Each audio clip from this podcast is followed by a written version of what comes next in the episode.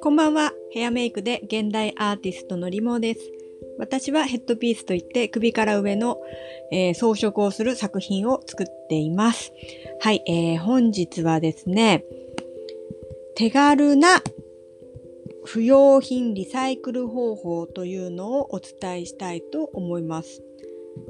はい、えーと、結果はですね、自宅前にご自由にどうぞと張り紙をして不用品を置いておくっていうことです。はい。これ多分一軒家一戸建ての人しかもしかしたらできないかもしれないんですが、今我が家は、まあ、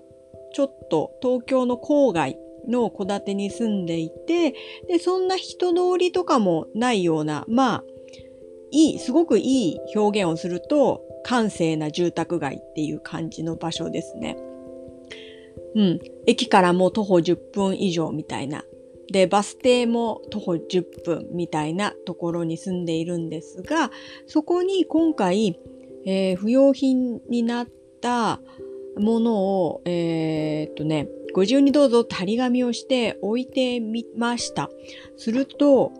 えー、3時間くらいで全てなくなってましたね。はい。えー、何を出したかというと、8枚ほどの大きなパズルなんです。えー、ジグゾー、ジグソーパズル？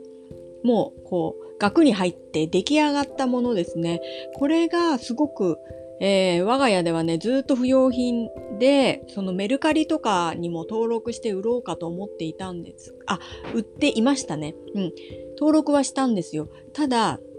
大きさが大きいので、結構ね、梱包だけ、梱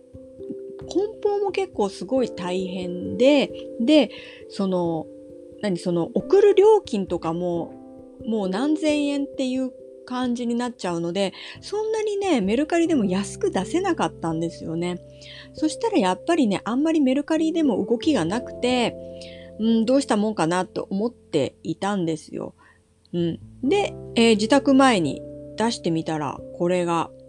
はい、びっくりするぐらい、えー、なくなっていたので、すごいこれ良かったなと思いました。はい、えっ、ー、と、その他に近くのリサイクル屋さんに持って行ったりとかもしていたんですが、うん、なんか二足三門みたいにしかならないですし、車のガソリン代の方がかかっちゃったんじゃないって思うこともあるんですよね。で、メルカリやジモティ、あとヤフオクなんかも、えー、活用して、えー、いらないものは捨てるんじゃなくて、何か次の方に、えーと、お渡しできるような形で不要品のリサイクルっていうのをやってはいるんですが、